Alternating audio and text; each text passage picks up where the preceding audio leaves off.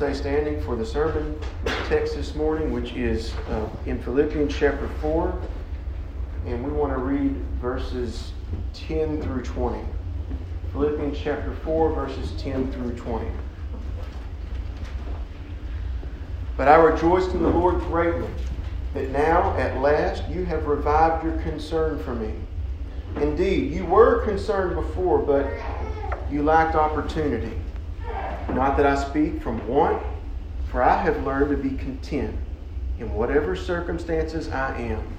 I know how to get along with humble means, and I also know how to live in prosperity. In any and every circumstance, I have learned the secret of being filled and going hungry, both of having abundance and suffering need. I can do all things through him who strengthens me. Nevertheless, you have done well to share with me in my affliction. You yourselves know, Philippians, that at the first preaching of the gospel, after I left Macedonia, no church shared with me in, in the matter of giving and receiving, but you alone. For even in Thessalonica, you sent a gift more than once for my needs. Not that I seek the gift itself, but I seek for the profit which increases to your account. But I have received everything in full and have an abundance. I am amply supplied, having received from Epaphroditus what you have sent a fragrant aroma, an acceptable sacrifice, well pleasing to God. And my God will supply all your needs according to his riches and glory in Christ Jesus. Now to our God and Father be glory forever and ever. Amen. Amen. This is the word of the Lord. Thanks be to God. Let us pray. Our Father in heaven, indeed, glory be to you. We thank you that you have redeemed men for yourself from all over the world, and that you have all kinds and peoples that you have bought with a price, and you have caused us to draw near from all ages, male and female. You have called a church that you have foreknown from eternity, from before the foundation of the world. And we thank you that you have united us together in Christ, that we may be one new man in Him. We thank you for this identity that you have given us. And we thank you for the peace that we can have to know that we belong to you and that you also, as a great privilege, you belong to us as our God. Make us now to be your servants in all the ways that you command. Make us attentive to what we should be caring for Cause our care to flourish in all the ways that please you.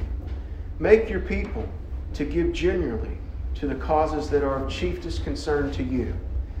And we ask you this morning that you would ready our hearts as a field that is fertile, ready to receive your word, to work it upon us, ready to bear forth fruit in Christ Jesus, so that we are filled with the fruits of righteousness that are by Him to your glory and praise. We ask for your Spirit to work this fruitfulness in us. In Christ's name, amen. Please be seated.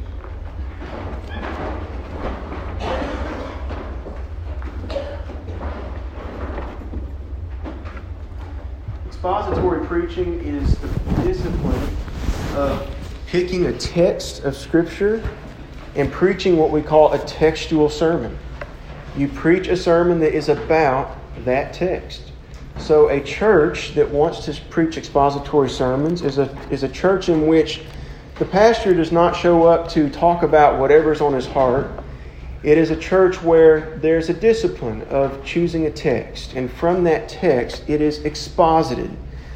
The minister from that text puts forth what that text says in explanation and explication. Now, we are a church that values expository preaching but not just expository preaching. Expository preaching can be done from any text, it could be randomized. In this church, what we value is consecutive expository preaching. That is, preaching that marches through complete books of the Bible. Now, that's not to say that there's anything wrong when we do pick a text that is a topical sermon. To be in favor of expository preaching does not mean that we cannot also have topical sermons where we speak to a need or where there's not any current series. We can do that, and we have done that. But there is a premium on the discipline of going straight through the Scriptures. And one of the blessings of that is that you get to cover all the matters that the Scripture addresses, Lord willing, in the proportions that the Scripture addresses them. So it keeps us balanced.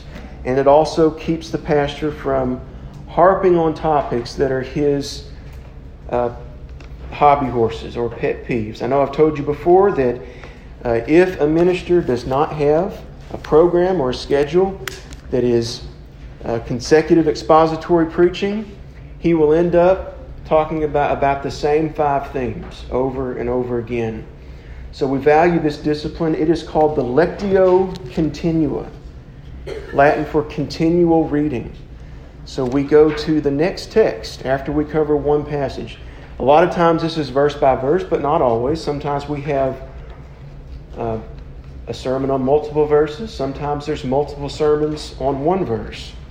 But the point is, we, we don't want to dodge anything that the Scripture brings up. Well, here, the text will require of us a sermon on giving. We are looking especially today at verses 10 and verses 14 through 18 of Philippians chapter 4. And in this part of the letter, we have almost a self contained letter where Paul is thanking the Philippians for their gift to him. They have been generous toward him. He's in prison. They sent him a care package through Epaphroditus. Now he is using Epaphroditus as his mailman to deliver back this letter to the Philippians as a thank you note. He is thanking them for what they have given. So the text requires of us a sermon on this point. I want us to remember how Philippians begins in chapter 1, verses 3 through 5. Paul commends the Philippians like this I thank my God on every remembrance of you, always in every prayer of mine for you, making all request, excuse me, always in every prayer of mine for you all, making request with joy for your fellowship in the gospel from the first day until now the phrase I want to seize upon is in verse 5. Their fellowship in the gospel. The Greek word is koinonia. It means a participation in, a sharing in, or a fellowship in. So the Philippians participated in the gospel with Paul. Well, today in chapter 4, we have more light on what that participation looked like. It was a partnership, it included a financial partnership. And he says it explicitly in verse 15. If you'll look there in chapter 4 at verse 15. And you Philippians yourselves know that in the beginning of the gospel, when I left Macedonia, no church entered into partnership with me in giving and receiving except you only. Some commentators say that that phrase, giving and receiving, is exactly the commercial business language of uh, New Testament Greek. They say, in fact, these would be the words that you use in accounting for debits and credits. The Philippians gave to Paul, Paul received from them. This is a matter of giving and receiving. Our text today is a sweep over verses 10 through 18. And then in future weeks, we plan to study the contentment and spend several weeks in the contentment that Paul says that he has as he qualifies his thanksgiving in this letter.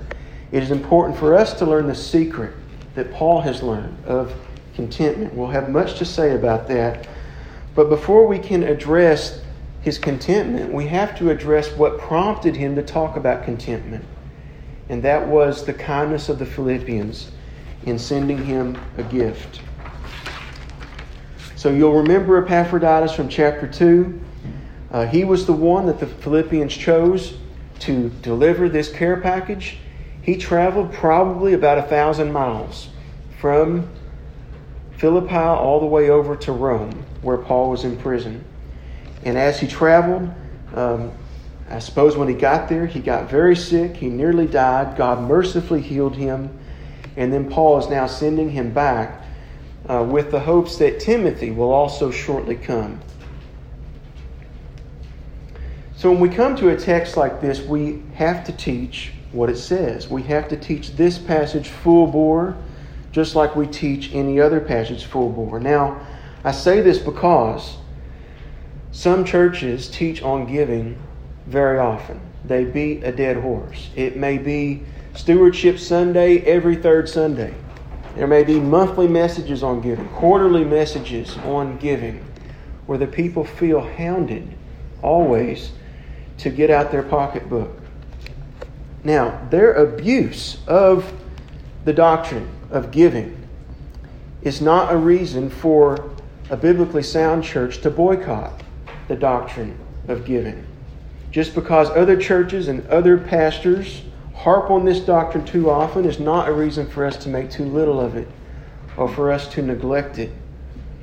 It's the clear teaching of Scripture, and we must come to it in due course. And so we are in our due course on this topic of giving.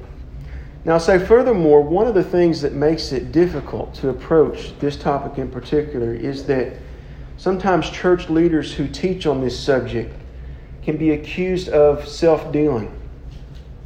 It might be the frequency that they bring it up. It might be that their exhortations reveal that they have unrealistic, burdensome expectations on the people. It might be that their lifestyle suggests opulence. It may be that their encouragements to give sound more like salesmanship. There could be any number of reasons why this is difficult to address at times. But we just finished a text in Philippians chapter 4 verse verses verse 9 where he says we are to imitate him. Whatever we saw or heard in him, whatever we received from him, this we should do as well. what's he doing now? Verses 10 through 20, he's writing a thank you letter as a thank you for a gift. The Philippians were generous to him and gave, so he is thanking them. And now we need to follow his example in discussing the biblical doctrine of giving. Now, in Paul's case, he was so zealous for the gospel, and zealous especially for the fruit that the gospel would bear in people, that when money matters arose in the church, his top concern was for others instead of himself. When Paul spoke about money in the church, his top concern was for others rather than himself. So instead of self dealing, he engaged in the gospel virtue of self denial. Instead of enriching himself, Paul was concerned for the gospel to advance. He maintained a concern for the poor. And he was concerned for fruit to abound in the giver to the glory of God. So, for that reason, we need to take up the topic of giving with all those same concerns. Now, Paul understood how carefully he must speak when he acknowledged the Philippians' gift to him. He tries very hard not to be misunderstood. He wants to show gratitude without ingratiating himself. He will thank the, the Philippians. He'll acknowledge their financial partnership with him. He will encourage them and compliment them. But in between these encouragements and these acknowledgments and these thanksgivings, he will cycle back to qualifications. He will hedge his thanks, lest they think that he's soliciting for more, lest they think that he is insatiable and greedy and covetous, and that he's buttering them up because he knows what side his bread's buttered on, and he just wants them to be even more generous to him so that he can milk them for more. Lest they think that, he's going to go back and forth. He will alternate between letting them know how refreshed he was for their gift, how he rejoices greatly in the Lord that they gave it, and yet for them not to think that they should give any more, for them not to think that they should give under compulsion. He, he labors and endeavors that they not think that he's in need. He tells them that he has learned a great secret, the secret of contentment. He will not exploit them. He is like Samuel. He is like Moses. They said, Whose donkey did I steal? They didn't take anything from any man. It was all given to the Lord, and it was all given voluntarily. And Paul wants to be exactly the same kind of leader in the church. He goes out of his way not to prey upon the Philippians.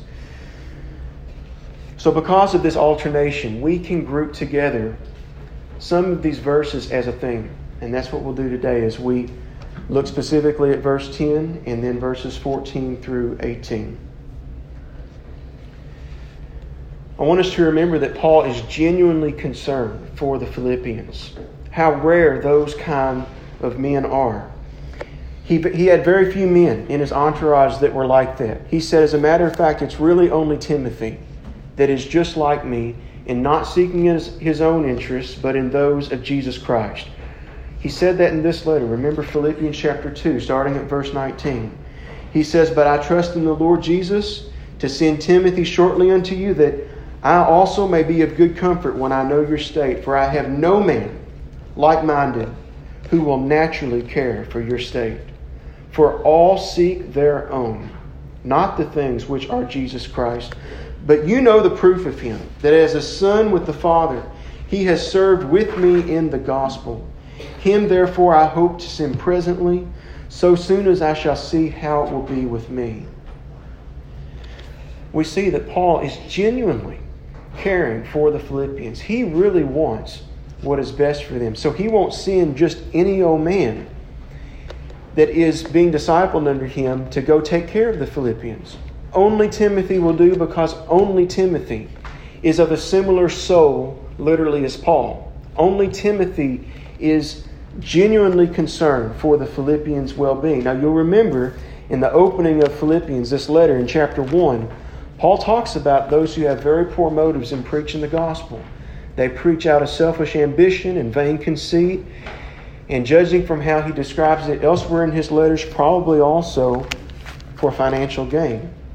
But Paul made it a point never to try to turn a profit on preaching the Word of God. What we can say about Paul is that, is that he was not uninterested in the Philippians' giving, but he was very disinterested in their giving. Now, this is a, more archaic distinction between two words that's sort of fallen out of use in English. But if you look up these two words in the dictionary, uh, there is still a distinction, and there, it does still make a difference which word you choose. With usage, it's getting blurred, but there's a big difference between the word uninterested and the word disinterested. And oftentimes, this is illustrated with the example of an umpire. You do not want an umpire in a baseball game who is uninterested. He cannot tell you the count of balls and strikes. Why? He's not paying attention. He's uninterested. He could care less. He might know he might not know what inning you're in. He didn't look at the play at second to know if the player was safe. So on and so forth. Because he's uninterested. You don't want that kind of ump. You want an umpire who is disinterested, though, and that is an umpire who doesn't care who wins. All he wants to do is to follow the rule book. He is about fair dealing. He's not betting on which team wins. He doesn't have a dog in the fight or a horse in the race. He is disinterested. That's the sort of missionary and the sort of planting pasture that Paul was. He was very interested in their giving, extremely interested in it. He taught on it with the Holy Spirit's inspiration, and yet not so that he could not so that he could be enriched, not for him to profit.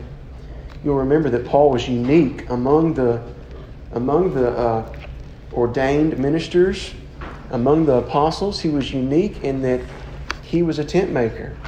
He strove to go off of as, as, as little support from the churches as he could. Now, he did take some support from them, but he explains it in 1 Corinthians 9. He says, essentially, his singleness probably played into it. He was able to actually not take money from the churches or only here and there to do it, but instead to make a living for himself, working with his own hands. Now, he says there, a minister should make his living by the gospel, just as the priests are fed by the sacrifices, just as a farmer works the field and gets, and gets the crops, just as an oxen threshes out the corn and should be able to eat it at the same time. He says ministers of the gospel should make their living of the gospel. But that was a that was a right he had that he denied to himself for the uniqueness of his own calling. But no one can say about Paul that he was uninterested in the Philippians giving. And everyone should be able to see that he was also disinterested.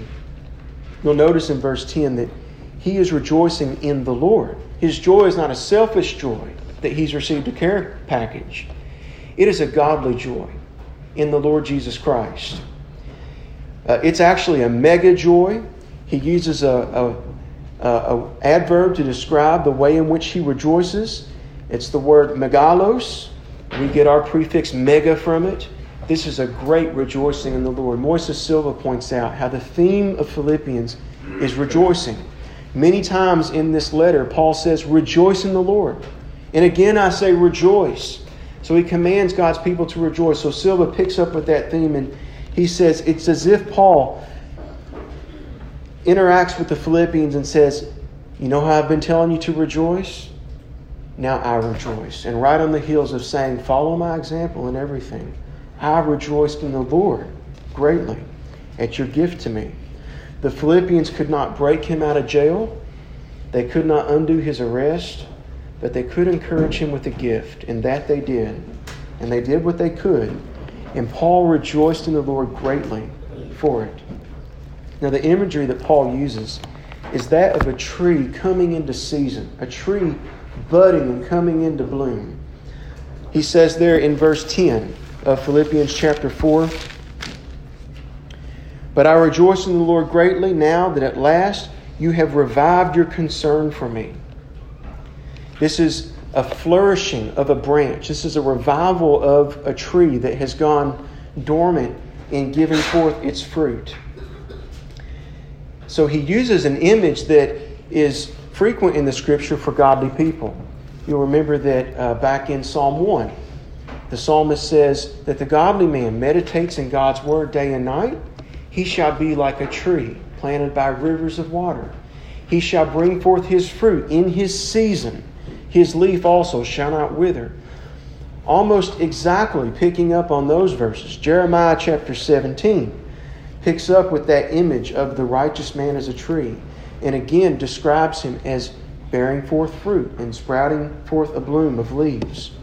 So trees bloom in an orderly pattern by seasons, usually like clockwork. But here was something a bit, a bit unusual. Paul says at the end of verse 10 Indeed, you were concerned before, but you lacked opportunity. It, it literally means it was not their season. That's, that's the word there for lacking opportunity. They always cared about Paul, they were always loving him and concerned about him, but there was not an opportunity, there was not a season for a period of time for them to show care for him like they had been doing.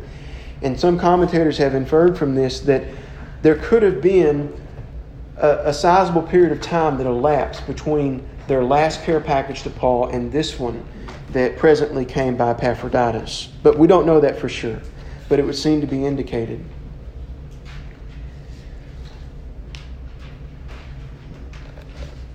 So Paul commends their, their flourishing care. Uh, he encourages them with uh, imagery we see throughout the Bible, including by Jesus Christ in Matthew chapter 7, verse 18. A good tree cannot bear forth evil fruit, neither can a corrupt tree bring forth good fruit. So, just as individuals in the church will be either good trees or bad trees, churches will be either good trees or bad trees. And we will be either a fertile field for the Lord or an infertile field.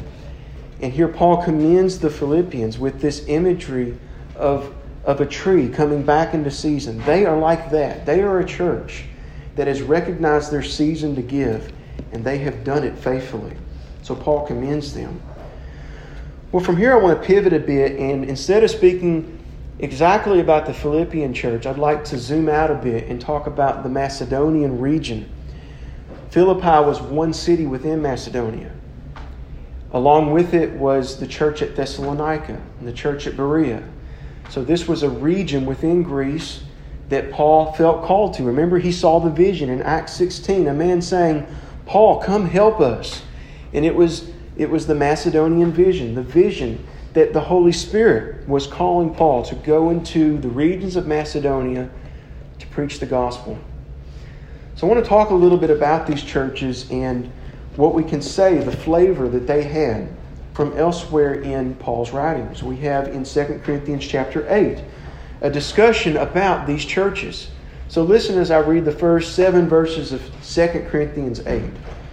Paul says, We want you to know, brothers, about the grace of God that has been given among the churches of Macedonia. For in the severe test of affliction, their abundance of joy and their extreme poverty have overflowed in a wealth of generosity on their part. For they gave according to their means, as I can testify, and beyond their means, of their own accord, begging us earnestly for the favor of taking part in the relief of the saints. And this, not as we expected, but they gave themselves they gave themselves first to the Lord, and then by the will of God to us. Accordingly, we urged Titus that as he had started, so he should complete among you this act of grace. But as you excel in everything, in faith and knowledge, in all earnestness and in our love for you, see that you excel in this act of grace also. I say this not as a command, but to prove by the earnestness of others that your love also is genuine. For you know the grace of our Lord Jesus Christ, that though he was rich, yet for your sake he became poor, so that you by his poverty might become rich. Now, I want to say that this is descriptive of the churches of Macedonia, of which we know there would be at least three that Paul planted. There would be the church at Philippi, Thessalonica, and Berea. Now, he's commending all of them when he talks in a broad brush stroke about the churches from that region. But we can pair together what we hear today from chapter 4 to learn a little bit more about how the Philippians excelled among the churches of Macedonia. Verse 15, Paul says, You yourselves know, Philippians, that at the first preaching of the gospel, after I left Macedonia, no church shared with me in the matter of giving and receiving, but you alone. For even in Thessalonica, you sent a gift more than once for my needs. Paul's still in Macedonia when he's preaching in Thessalonica. And yet the Thessalonians left something to be desired in what he needed the Philippians from elsewhere in Macedonia, they sent to Paul's needs while he was in Thessalonica. So among the churches in Macedonia, the Philippians had a name, a reputation for giving. Now, the giving that he praises in 2 Corinthians chapter 8 is a giving to the poor in Jerusalem. The saints at Jerusalem had become persecuted the Jews were persecuting them, and many hardships had befallen them. So Paul was concerned for the poor. And this was an offering being taken up not for the ministry. It was not for Paul's mission work. It was not, it was not for him and his disciple, uh, companions with him. It was for the poor saints at Jerusalem. And, and Paul says that these saints in Macedonia were begging for the chance to have the privilege of contributing to the needs of the poor saints in Jerusalem. He says that they gave as they had means to give, but he said really it was more than that. Really it was quite sacrificial. They really gave more than what they had, more than their means. Not, not more than what they had, more than their means. Beyond their means, he says. Begging us earnestly for the favor of taking part in the relief of the saints. Now, how did they do this? Paul tells us at the beginning of 2 Corinthians 8 We want you to know, brothers, about the grace of God that has been given among the churches of Macedonia. When God's people go to giving, that is a dispensation of the grace of God upon them. If God's people give, that is because God's grace was at first at work upon them. And as a result of His grace in them, they give and, and they look for the privilege of giving. They learn that what, what Jesus said, that it is more blessed to give than to receive. And so they are eager for the chance to give. Now, he tells us a little bit more about this secret of giving generously.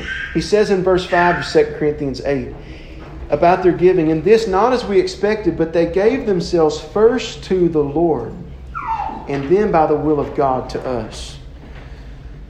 In the grace of God, these Macedonians had been brought to the Lord, and from belonging to the Lord. That was what taught them what needs there were that they should be on the lookout for, to give to, and to contribute to. And they were eagerly on the lookout for that, to give it. The other thing that we'll note about the Macedonians is that they were in extreme poverty. That's what the text says. 2 Corinthians chapter 8 and verse 2. In a severe test of affliction, their abundance of joy and their extreme poverty have overflowed in a wealth of generosity on their part. What we can say from this is that Macedonia was a region that had been decimated by civil war. Economically, it had not recovered from uh, conflict in previous generations. That was one reason that the area struggled so much. So, this would be true of Philippi as well the Philippians would not have been a wealthy congregation, not by this testimony of what was true generally of the region of Macedonia in which Philippi was located. So they did not have a lot of means, and yet they were very generous. And this teaches us a principle about how God values generosity. Remember what Jesus says about the, the widow that gives her mites. He says, She gave more than these other people that had more means, perhaps the wealthy. Perhaps nominally they gave more, but in fact, this widow gave more because she gave from all her living, from what she needed. Uh, she gave sacrificially, that is.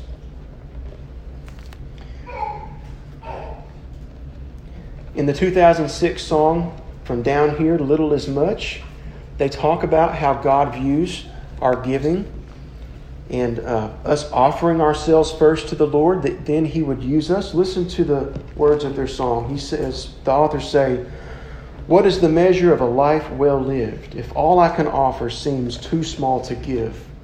This is a song for the weaker, the poorer, and so called failures.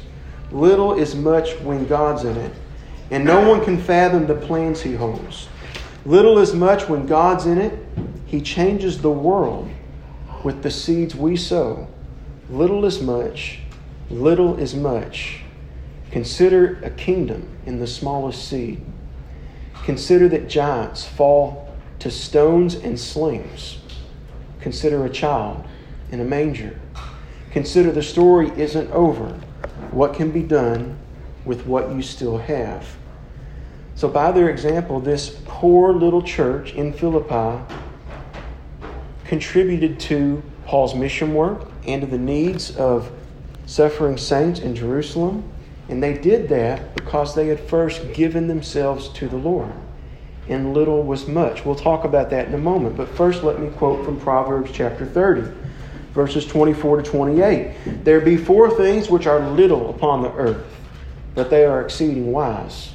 The ants are a people not strong, yet they prepare their meat in the summer. The conies are but a feeble folk, yet they make their houses in the rocks. The locusts have no king, yet they go forth, all of them by bands. The spider, or other versions have the lizard, you may grasp with the hands, yet is in kings' palaces. Here the, the author is remarking at how little things actually have a lot of leverage to them in, in certain situations according to what God has willed. And what I want you to think about for the church here at Philippi is that in their poverty, in their extreme severe affliction, the little that they gave was very much. And this is what I want you to think about. Why did Paul write Philippians? To thank the Philippians for their gift. That is to say, that the church has been shaped by the letter that Paul wrote to the church at Philippi for centuries, for millennia now, because, almost millennia, because of the little giving that was much of that church in Philippi. And not only that, but we hear from what Paul tells the Corinthians that he had to rob other churches in order to carry out a ministry in Corinth. He says explicitly he had to plunder other churches in order to have a ministry in Corinth. Now, what should that make you think? That perhaps without the support of the Macedonian churches, which he specifically says in Corinthians, it was the Macedonian churches that provided for this. Without the, the help of the Macedonian churches, perhaps we would not have extant the letters of 1st and 2nd Corinthians. Now, all of this is according to God's providence. The Lord has willed for us to have Philippians and 1st and 2nd Corinthians. It is scripture that is God breathed, and He can give it to us by any means that He seems fit.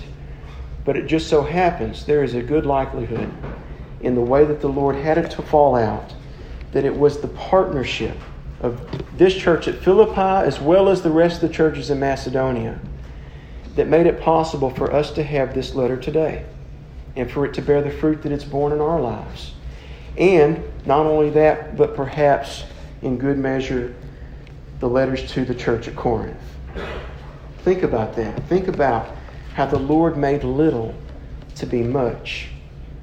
Somewhere between 3 to 5% of churchgoers are tithers, meaning 3 to 5% of people who go to church give one tenth of their annual increase to further gospel ministry. Now, of those that do tithe, here's, here's how it goes. You might expect that of, of those who do tithe, that most of them would be upper class or middle class. But in a study on tithing and on giving, the research found that those of low incomes were eight times more likely to tithe than those of middle incomes. I think it illustrates for us what James says in James chapter 2 verse 5, has not God chosen the poor in this earth to be rich in faith? And so he has. We can see this. And the Lord makes little to be much. He is the one that makes us fruitful. Now we can see about Paul that when he spoke about giving, what he desired was that people would have fruit, an increase, a yield, or a dividend to their account. And we get that directly from the text. There in verse 17, Paul says, Not that I seek the gift itself. Here's one of his qualifications. He's hedging a bit. Not that I seek the gift itself, but I seek for the profit which increases to your account. Now, it's literally fruit. That's the Greek word is fruit. But this word was a business term that, that was like their word that we have for a yield or a dividend. It's a return on an investment. Paul says, I, am not seeking that you would give me things and that you would enrich me. What would be far better is that you would have a ledger in heaven that has a yield to it, that has dividends accruing to it, that you would be accumulating heavenly gain.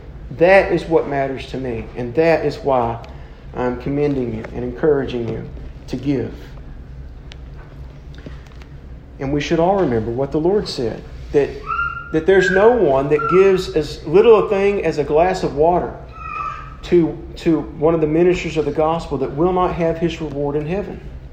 None of that will be overlooked by the omniscient God.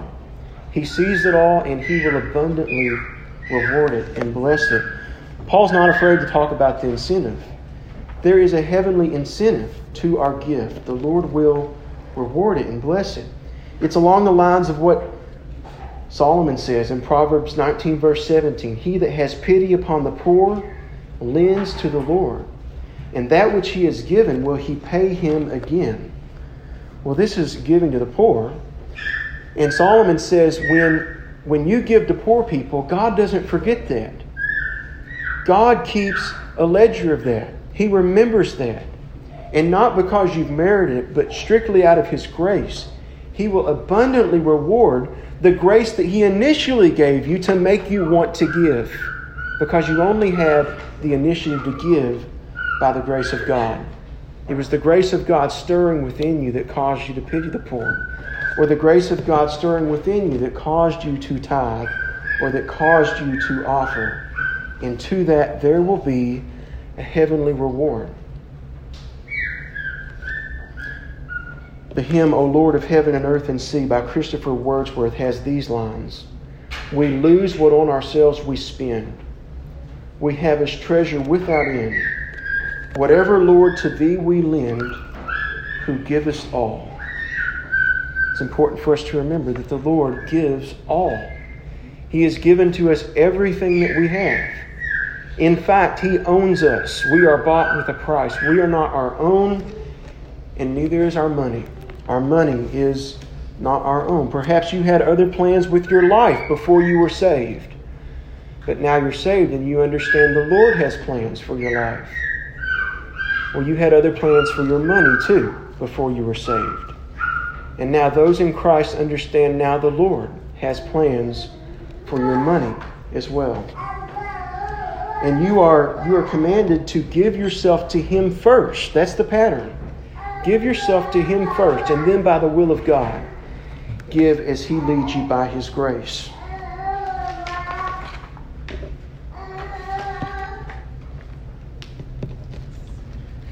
The other thing that Paul teaches in the book of Corinthians about giving is that God loves a cheerful giver. God loves a cheerful giver. It was said of John Wesley that when he bestowed a gift or uh, served anyone, that he would lift his hat as though he were the one that was getting something. He was the one that would acknowledge it was better to give than to receive. Uh, that's, you know, we, we, we talk about someone having hat in hand. Uh, John Wesley would take hat in hand because he realized when he gave to someone else, that was the reality of the heavenly ledger, of his fruit that Paul calls it, increasing he had fruit increasing in heaven as he gave. You've heard of the, the famous missionary William Carey. I think he's called the father of modern missions. He was, he was a missionary to India, and uh, he, he was used by the Lord to bring the gospel there and to found that great movement of the, I believe it was the early 1700s. Well, he had supporters that would help him along. One was a pastor named Andrew Fuller. Andrew Fuller was, was called William Carey's uh, his rope holder. And the reason he was called his rope holder is that before William Carey left for India, he said to William Fuller, I will go down to the pit if you will hold the ropes. So uh, that was the partnership that William, that uh, Andrew Fuller was to have with William Carey. So Andrew Fuller would go about seeking funds in order to give to these causes. He visited a, noble, a nobleman's house and he stayed for a few days to visit with this man and to share with him that he felt that it would be a good thing to participate in a financial partnership uh, in, in these missions that were going on. And after a few days, uh, I want to read you what happened. The nobleman, with some hesitation, gave him a, a guinea. Observing the indifference of the donor, Mr. Fuller looked him in the face with much gravity and said, Does this donation, sir, come from your heart? If it does not, I wish not to receive it. The nobleman was melted and overcome with this honest frankness, and taking from his purse ten guineas more, said, There, sir, these come from my heart. This is the difference in giving cheerfully and in giving reluctantly or giving under compulsion. The Lord loves a cheerful giver. Dr. Martyn Lloyd-Jones said this If we really believe the gospel, then we must believe that nothing is more important in the world today than the propagation of that gospel. That should be our greatest concern. People who really believe in the Lord and love Him are those who know something of that constraining power which makes them to say, I can do no other, for God loveth a cheerful giver. 2 Corinthians 9 and verse 7. Well, this approach to giving can only come by the grace of God. It is the grace of God that leads us to give, so that we say, like Martyn Lloyd-Jones says, I can do no other. And, and you see the cost benefit analysis no other way than to say, Why would I not give in this amount, for this purpose, at this opportunity? Why would I not give knowing about the heavenly ledger? When you do the cost benefit analysis that way, that's how you know that you're giving cheerfully, you're giving from the heart. So, if the gospel is our greatest concern, then we must finance the ministry of the gospel. It's like Paul said in Romans chapter 10, starting at verse 10. For with the heart one believes and is justified, and with the mouth one confesses and is saved. So, so far, Paul declares the doctrine of justification by faith alone. With your heart, you believe. You are justified when you believe. For the scripture, he goes on in verse 11, for the scripture says, Everyone who believes in him will not be put to shame. For there is no distinction between Jew and Greek, for the same Lord is Lord of all, bestowing his riches on all who call, call on him. For everyone who calls in the name of the Lord will be saved. Now, if we pause there for a moment, with that being true, everyone who calls in the name of the Lord will be saved. Shouldn't we want there to be more and more people who call upon the name of the Lord? Shouldn't we love the gospel to go forth in faraway lands? That people of all tribes, tongues, and nations would be saved when they confess with their mouth and believe in their heart. Well, then he goes on in verse 14. How then will they call on him in whom they have not believed? And how are they to believe in him of whom they have never heard? And how are they to hear without someone preaching? And how are they to preach unless they are sent? As it is written, How beautiful are the feet of those who preach the good news. How beautiful are the feet of those who preach the good news. And so, all of us who love this gospel, all of us who have been overcome by the gospel and saved by this gospel of God's grace, we will have God's grace at work in us to give to the propagation of it, to desire to see more and more people believe in their heart and confess Jesus as Lord. Let's pray. Our Father in heaven, we thank you for your grace, which is abundant toward us in Jesus Christ. We thank you for the grace of our Lord Jesus Christ, that though he was rich, yet for our sakes he became poor, that we through his poverty might become rich. Thank you for making us rich, Father. Thank you that you have made us wealthy in Christ. Thank you that we have godliness, which is of great gain, not only in this life, but also in the life that is to come. We thank you, Father, for how many things you bless us with here lands and fields, brothers and sisters, houses, so many things you have given us here, and persecutions with it and also, Father, an inheritance reserved for us in heaven that fades not away, that neither moth nor rust can destroy. We thank you, Father, for the heavenly ledger. And we thank you that you have heaped up grace upon grace, that you save us by your grace, and by grace you reward those whom you have saved by your grace.